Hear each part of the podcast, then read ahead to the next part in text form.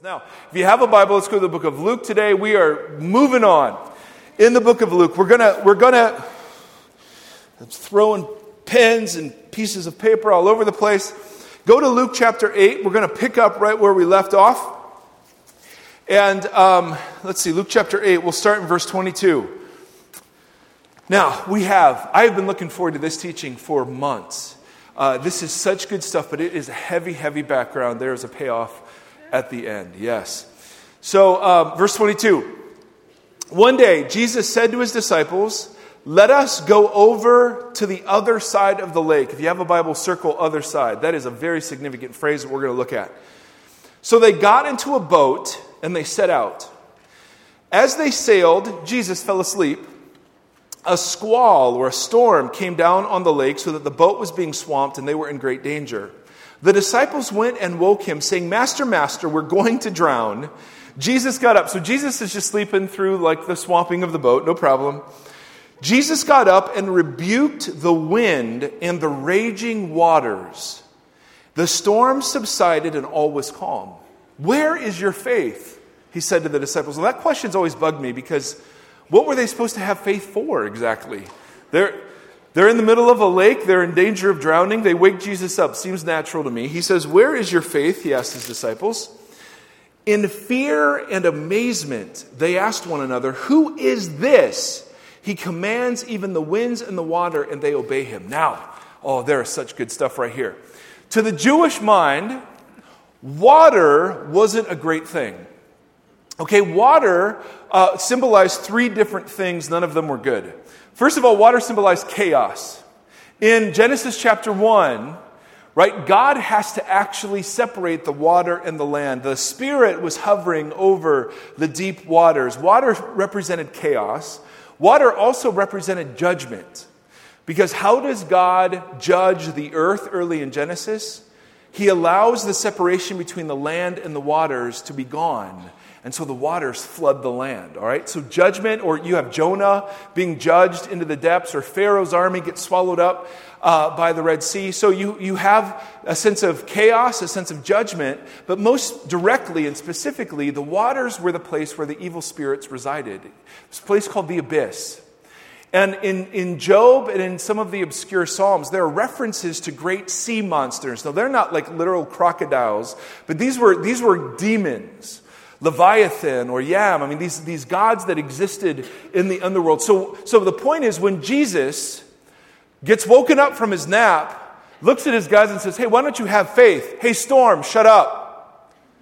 And then the wind and the waters calm instantly.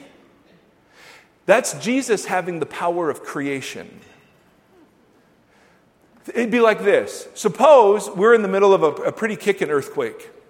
And we're in here and it's rolling and the lights are shaking and pieces of the roof are starting to cave in. Jesus walks in and says, Be still. And the earth stops instantly. There'd be a bit of fear and amazement, wouldn't you agree? I mean, nobody has that kind of power. So they're, they're fearful and amazed because this isn't your normal sort of run of the mill Jewish miracle. This is his authority over the abyss, his authority over creation. This is a kind of a, a hearkening back a little bit to Genesis when God commands water. All right, now, he does this water thing, and he goes, knows this, verse 26, they sailed to the region of the Gerasenes. Now, what we've got to do is we've got to go to the parallel account in Mark. There are four gospels, and a lot of them repeat the same material, sometimes in a different order. And Mark and Luke, they record these stories exactly alike, except for one detail Mark adds, and that detail really adds some, some juicy stuff to this. So I, I, I want you to go to the book of Mark, chapter 4, and we're going to read the account there. Usually we've just been sticking with Luke and not going to the parallel accounts, but this one I think is going to be worth our time. So go to Mark, chapter 4. Jesus calms the storm, and then confronts a demon possessed guy. He's going to calm the storm here and confront the same demon possessed guy. But I want you to notice something. Mark chapter 4. So you, you have, uh, in verse 35, you have the same calming of the storm miracle that we just read. And then in chapter 5, verse 1, notice it says they went across the lake to the region of the Gerasenes. Now, same thing Luke said, but I want to show you where that region turns out to be. All right, so let's fire this iPad up. Here's the idea this Capernaum, Capernaum, is, was Jesus' home base. And there were three Jewish little towns or villages that were called kind of the triangle because Jesus did a lot of his miracles there and a lot of his ministry there. When it says that Jesus was going across the lake to the region of the Gerasenes, he's crossing the lake in this direction to a region called, and can you see what it says? The Decapolis. Deca is 10, polis is city. So it was 10 city states that were totally pagan. They were Hellenized, so they were Greek in influence, totally pagan, in that they worshiped the Greek and Roman pantheon of gods and goddesses. It was considered, and it was right across the lake, eight miles across the lake was this Gentile region. All right? Now, things you've got to know about the Decapolis. Good Jewish rabbis would never go there. All right? It was just considered, the whole region was considered unclean because of the Gentiles that were there, the tombs that were there, the unclean animals that were being herded around there. It was just not a place that good Jewish rabbis would ever go. So when Jesus says, Hey, disciples, let's go across the lake. And then, as they're crossing the lake, there's this storm that Jesus stills. There's, this is Mark and Luke, Luke's way of telling you, hey, there's something going on here. This is, Jesus is going to a dark place. Now, the Decapolis was called the land of the seven. All right? Even though there were 10 cities called the Decapolis, the Jews referred to that region, according to their tradition, as the land of the seven. And I need to show you why they used that term. Keep your finger in Mark, flip back to Deuteronomy chapter 7. Just really quickly, bless you. Deuteronomy chapter 7. And I want to show you why that region, that, that region used to um, hold the half tribe of Manasseh when the promised land was originally taken, but it was called the land of the seven for the seven nations that were driven out of the promised land when Joshua and Israel took it over. So, Deuteronomy 7, verse 1. When the Lord your God brings you into the land you are entering to possess and drives out before you many nations, Hittites, Girgashites, Amorites, Canaanites, Perizzites, Hivites, Jebusites, seven nations larger and stronger than you. So the reason it was called the land of the seven was because these were the ancestors, the remnants of those seven nations that existed right on the outside of the land of Israel. Are you with me so far? Okay, now, back to Mark and the iPad. When you see this, so this is, this is the place where Jesus did most of his miracles. It was called the land of the 12. Now, what symbolism does 12 have? 12 tribes. So the Galileans believed themselves to be the true remnant of the true Israel. So they called it the land of the 12 because these were the faithful Jews. These were the, this was the true remnant of the Jews. The land of the seven was across this way. So Jesus travels from the land of the 12 to the land of the 7. That becomes important in a moment. Now, one other detail about the Decapolis. The Decapolis was Greek. And as a, Greek city, a region of city states, they worshiped the Greek pantheon of gods and goddesses. One of the most important deities of the Decapolis was this guy. This is Dionysius. Say hello. Dionysius has an interesting backstory. Now, these are so convoluted because they were Greek and they, then they were Romanized and then there are different regions and different emphases, so it's kind of convoluted. But here was uh, some of his backstory. Dionysius was the god uh, who was the son of Zeus and the son of a mortal woman called Semele. So he was considered a son of God, interestingly enough, because he was the son of Zeus and the son of a mortal woman. So he was human and divine, interestingly. He was considered the god of fertility because he died, his, he died in his mother's womb, but Zeus resurrected him and this is so odd, and sewed him into his thigh, where he developed full term and was born from Zeus's thigh. I know, it's awesome. And, and so he was the God of new birth, or he was the God of resurrection. He was thought to have died and had risen again, interestingly enough. The way that you worshiped Dionysius was through wine, because wine was evidence of new life, new birth, regrowth. And so, so we know him as Bacchus, uh, was another of his titles. This is, the, this is the, the God of the fraternities and the sororities. This is, right, this is the God of wine. And, and it was thought, I kid you not, it was thought that one of the powers of this guy was to turn water into wine and that once a year during his festival he would turn water into wine, interestingly enough. One last bit of background about this guy is that one of the rituals you would undergo when you were worshiping Dionysius is that you would ingest the meat of sacred animals. Thinking, uh, the belief was that as you ingested the meat of the sacred animals, you were ingesting a bit of the god or the goddess. Now, one of the sacred animals ingested by the followers of Dionysius were pigs. Let us read the rest of the story. Mark chapter 5, verse 2. So Jesus went across the lake. When he got out of the boat, a man with an impure spirit came from the tombs to meet him. Now, so the man is doubly unclean. He has this impure spirit, and he's been living in tombs. So Jesus is entering an unclean region and finds an unclean man instantly. This man lived in the tombs, and no one could bind him anymore, not even with a chain. He had often been chained hand and foot, but he tore the chains apart and broke the irons on his feet. No one was strong enough to subdue him. Night and day among the tombs and in the hills, he would cry out and cut himself with stones. When he saw Jesus from a distance, he ran and fell on his knees in front of him. He shouted at the top of his voice, What do you want with me, Jesus? And then notice this interesting title, Son of the Most High God. In God's name, don't torture me. So it's the impure spirit talking. For Jesus had said to the spirit, Come out of this man, you impure spirit. Then Jesus asked him, What is your name?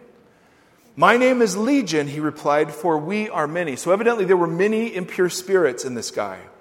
He begged Jesus again and again not to send them out of the area. Now, the plot thickens. A large herd of pigs was feeding on the nearby hillside. So, immediately when you read there were herds of pigs, you know this is not a Jewish region, correct? The demons begged Jesus, Send us among the pigs, allow us to go into them. Jesus gave them permission, and the impure spirits came out and went into the pigs. The herd, about 2,000 in number. Okay, so this is not a household herd. This is a community, regional herd of pigs. The herd, about 2,000 in number, rushed down the steep bank into the what? Which is the abyss, and were drowned. Now, we can't know for sure that this is what was exactly happening, but it seems like here comes Jesus into a heavenly Greek Gentile region. One of the deities was a, a, son of God who turned water into wine, rose from the dead, and was worshiped through the sacrifice and the ingesting of pigs. Jesus comes and uh, encounters a very unclean man who has impure spirits. He takes the impure spirits, he throws them into the unclean animals, and then those unclean animals go into the abyss. Do you see the imagery a little bit? And I think this is right based on the response of the people. Those tending the pigs ran off and reported this in the town and countryside. The people went out to see what had happened. When they came to Jesus, they saw the man who had been possessed by the legion of demons sitting there, dressed and in his right mind, and they were what? And they were afraid. Those who had seen it told the people what had happened to the demon possessed man and told about the pigs as well. Then the people began to plead with Jesus to leave. Now, why? I mean, this guy would have been really well known as the dude in the tombs who cries out and cuts himself, right?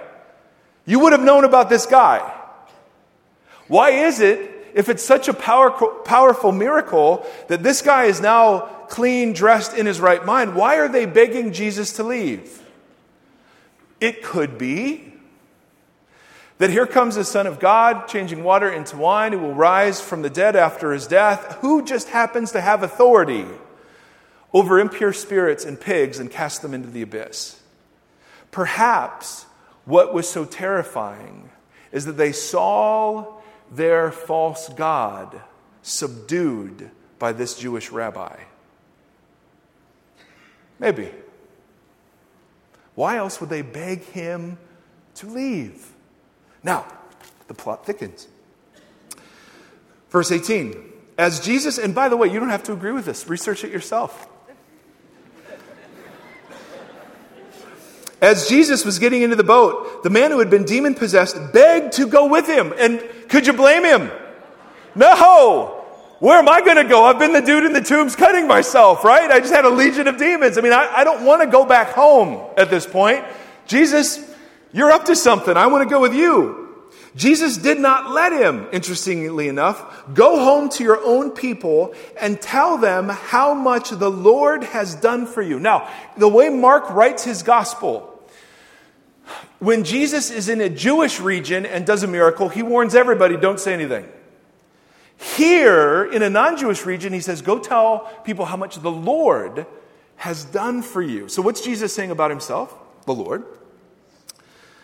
Go home to your own people and tell them how much the Lord has done for you and how he's had mercy on you. So the man went away and began to tell in the Decapolis how much Jesus had done for him, and all the people were amazed. All right, now, are you with me so far? All right, it gets better. Verse 21.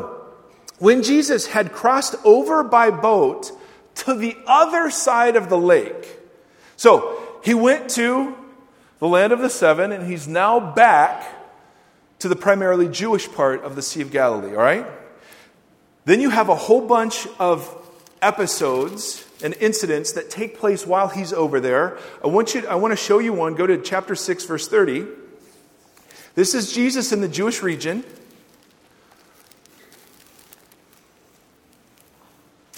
Chapter 6, verse 30. The apostles gathered around Jesus and reported to him all they had done and taught. So Jesus had just sent them out. Then, because so many people were coming and going that they did not even have a chance to eat, he said to them, Come with me by yourselves to a quiet place and get some rest. So they went away by themselves in a boat to a solitary place, but many who saw them recognized them as they were leaving and ran on foot from all the towns and got there ahead of them. When Jesus landed, he saw a large crowd. He had compassion on them. Now, he recognizes they're hungry, so he begins a, a miracle called the feeding of the 5,000. He says to his disciples, Hey, verse 37, you give them something to eat. The disciples said, Well, that would take more than half a year's wages. Are we to go and spend that much on bread and give it to them to eat? Jesus says, How many loaves do you have? Go and see. They found out they had five and two fish. Jesus directed the people to sit down. He breaks them in the group of 50 and he feeds them. Jump down to verse 42. They all ate and were satisfied, and the disciples picked up how many? Twelve basketfuls of broken pieces of bread and fish. And the number of men who'd eaten was 5,000. So the number was bigger than that. So interesting, in the land of the 12, you pick up 12. Now that could be total coincidence, absolutely. Flip the page, however. Go, if you would, to chapter 6, verse 50. Oh, no, let's do this. Oh, you're going to love it. Let's go to um, verse uh, 47. Jesus is going to cross back over to the Decapolis region, and as he does, he walks on water. It's just interesting. Both times he visits there, he demonstrates authority over the abyss. I just love it. So, verse 47 of that same chapter later that night, the boat was in the middle of the lake. He was alone on land. He saw the disciples straining at the oars because the wind was against them. Shortly before dawn, he went out to them walking on the lake. One of the reasons why I trust this is because it's so unadorned. It's not, it's just like, yeah, he just had to catch up, so he just strolls. Just totally un, unimpressive, you know? Yeah, he was just walking on the lake. But when they saw him walking on the lake, they thought he was a ghost. They cried out because they saw him and were terrified. Immediately he spoke to them, Take courage, it is I, don't be afraid. Then he climbed into the boat with them, and the wind died down, for they were completely amazed. They did not, for they had not understood about the loaves. Their hearts were hardened. What, what does the loaves have to do with walking on water and not believing it was him? I mean, that, that seems random. Would you agree? That just seems kind of odd. Verse 53 When they had crossed over the lake, they landed in Gennesaret and anchored there. So, where are they? So, he goes from the land of the 12, land of the 7, back to land of the 12, and now he's back to the Decapolis region. Are you following so far? Okay, I need more than just the first few rows. I need the back row. Just wave at me. Just say, We're here. We're happy to be here, and you are making 50% sense right now. Now, notice this time when Jesus shows up to that region, notice the different response. As soon as he got out of the boat, people recognized Jesus. So this is different from begging him to leave. They ran throughout the whole region and carried the sick on mats to wherever they heard he was. And wherever he went, into villages, towns, or countryside, they placed the sick in the marketplaces. They begged him to let them touch even the edge of his cloak, and all who touched it were healed. Oh, well, that's interesting. Right? That's a little different than let's beg him to leave. In fact, we now enter into a period of ministry in that region. Go, if you would, to chapter 8, verse 1. Oh, and now it gets so good. So good. So, this is still the region of the Decapolis. During those days, another large crowd had gathered. Since they had nothing to eat, Jesus called his disciples to him and said, Hey, I have compassion for these people. They've already been with me three days. So that's how compelling Jesus was. Three days you would sit and listen to him teach and they have nothing to eat. If I send them home hungry, they will collapse on the way. His disciples said, Yeah, but where can we get bread?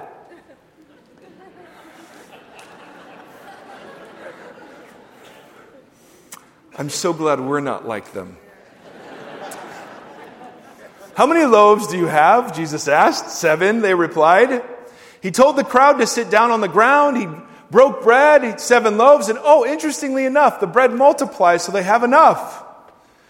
Verse 8 The people ate and were satisfied. Afterwards, the disciples picked up how many? Oh, isn't that interesting? In the Jewish region called the land of the 12, there are 12 basketfuls left over. And in the Gentile region called the land of the seven, there are seven basketfuls left over. Now, that's totally coincidence, right? But if that's true, then look at verse 17 of that same chapter. Jesus is warning the disciples about the hypocrisy of the Pharisees. Why? And, and, and, and they think it's really a conversation about bread and yeast. And he says, Why are you still talking about bread? Do you still not see or understand? Are your hearts hardened?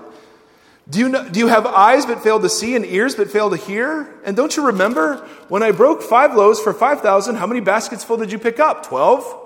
And when I broke seven loaves for 4,000, how many baskets full of pieces did you pick up? Seven. And then he just simply says, Do you still not understand? In other words, those numbers aren't random. What's Jesus saying? I came to feed the Jews, and I came to feed the Gentiles. So let me get this straight. Jesus travels across a lake, subduing the underworld and its power in the process, encounters a man possessed by unclean spirits that he sends into a herd of pigs, which coincidentally could have been used in the worship of the local false god. The pigs then are sent into the very abyss that Jesus had just demonstrated authority over, and the people are terrified. Why? This Jewish peasant has just undermined the local economy and the local divinity in one fell swoop. The man who'd just been restored naturally says, Jesus, can I come with you? And Jesus says, No. Go tell people about what I've done. Now, It could have been that Jesus was there more often than what Mark records. We don't know. But if you just take what's written in Mark, when Jesus comes back, crowds are now flocking to him, and the only explanation we have is that one man was sent into the region Go and tell of the mercy God has had on you. And 4,000 show up. We're reading in a bit of the white spaces. Could have happened differently, no question. But if what we know about the Decapolis is correct and what we know about Dionysius is correct, then I find it very, very interesting that these seemingly random episodes in the Gospels turn out to have a far more beautiful significance than just, oh, here's Jesus walking on water and feeding people, correct? Because what do you learn about Jesus? He's the creator, He has the power of creation, He has the power of Genesis 1. He speaks, and creation obeys. There's only one person that does that in the Bible that is Yahweh. He has the authority over the power of death and the spirits that reside within it. That he comes to the Jews and fills them up, and he goes to the pagans and fills them up. As clear as he could say it, he would say it today I came for you in whatever darkness you're in, whatever region you live, wherever you were last night, or whatever you were doing. This Messiah pursues us relentlessly. And we'll go. He won't just wait for us to get our act together and get cleaned up and find religion before he starts moving at us. In the very darkness you're in, he's there. I just think that's magnificent. And so he says, in ways that were unmistakable to the people of his time, I will go even to the darkest places to embody and announce the good news of the kingdom of God. But the thing that hits me most about this story is the power of one man's testimony. Jesus could have done other things. Maybe they were hearing from the other side of the lake things that Jesus was doing. But if you just take it as it's here, the only difference between the first visit and the second was the dude that was sent. Without a seminary degree, without Bible radio, right? I mean, with nothing except his story. Now, I'm a huge fan of seminary. I'm a huge fan of training. I'm a huge fan. I'm a huge fan. But very often, here's what I hear people say Yeah, I've sat in church and I've followed Jesus for decades, but I really don't feel equipped to share my faith. And I just go, Ah, well, okay, let's talk about that for a second. First of all, you have the Spirit of God, the same Spirit that rose Jesus from the dead lives in you. Secondly, you have the Word of God. Thirdly, you have the people of God. And fourthly, you have a story about the mercy God has shown you. Seems like that's enough.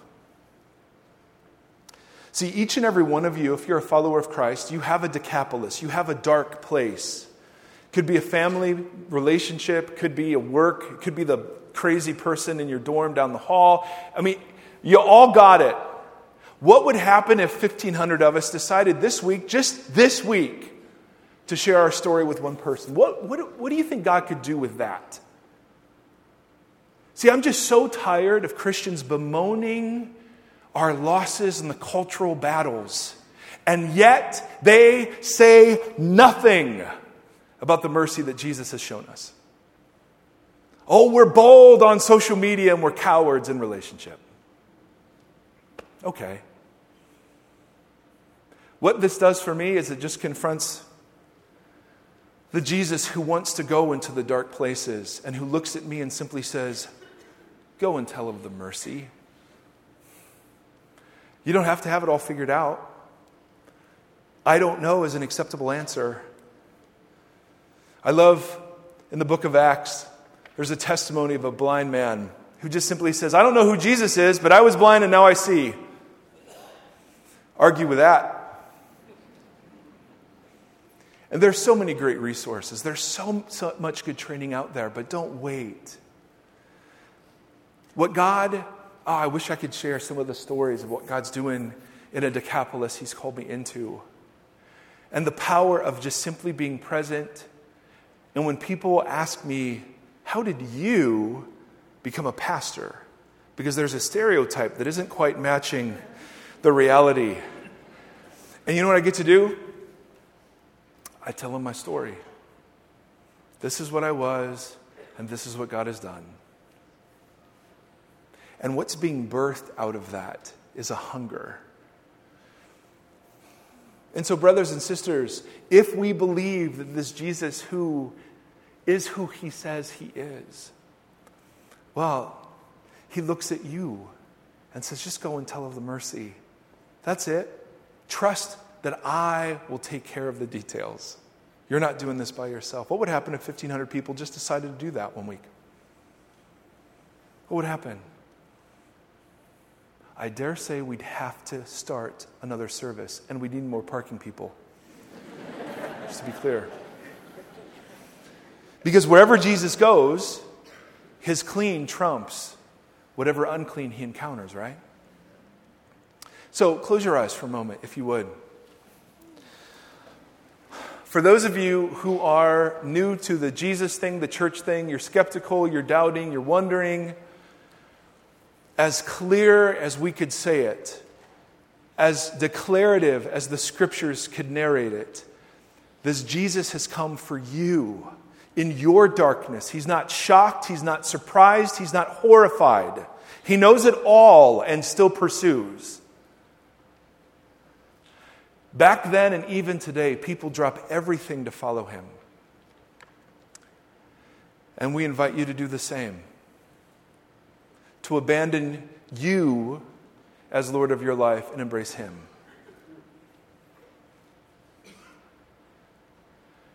And we just invite you to say yes to Him.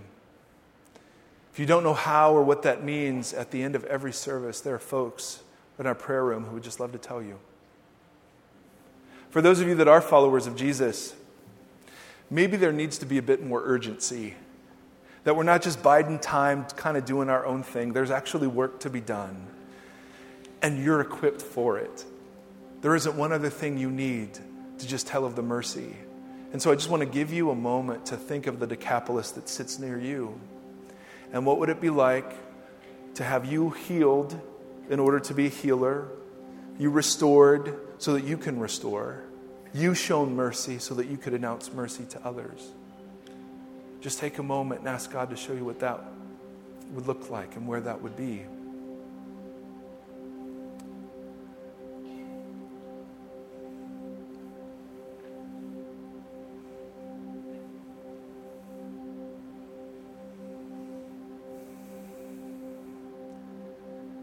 And so, Father, in the name of the Lord Jesus and the power of his kingdom, would you wake us up? Would you give us boldness and compassion and courage? Father, would you create urgency in our hearts and our spirits to see what it is you're up to, to see the authority and the power you have over everything we're wrestling with, to see that you invite us to come with you to the dark places in our world. So, Father, may many come to know Jesus because of the missionaries you have assembled here this morning. Have mercy on us, Father. Have mercy.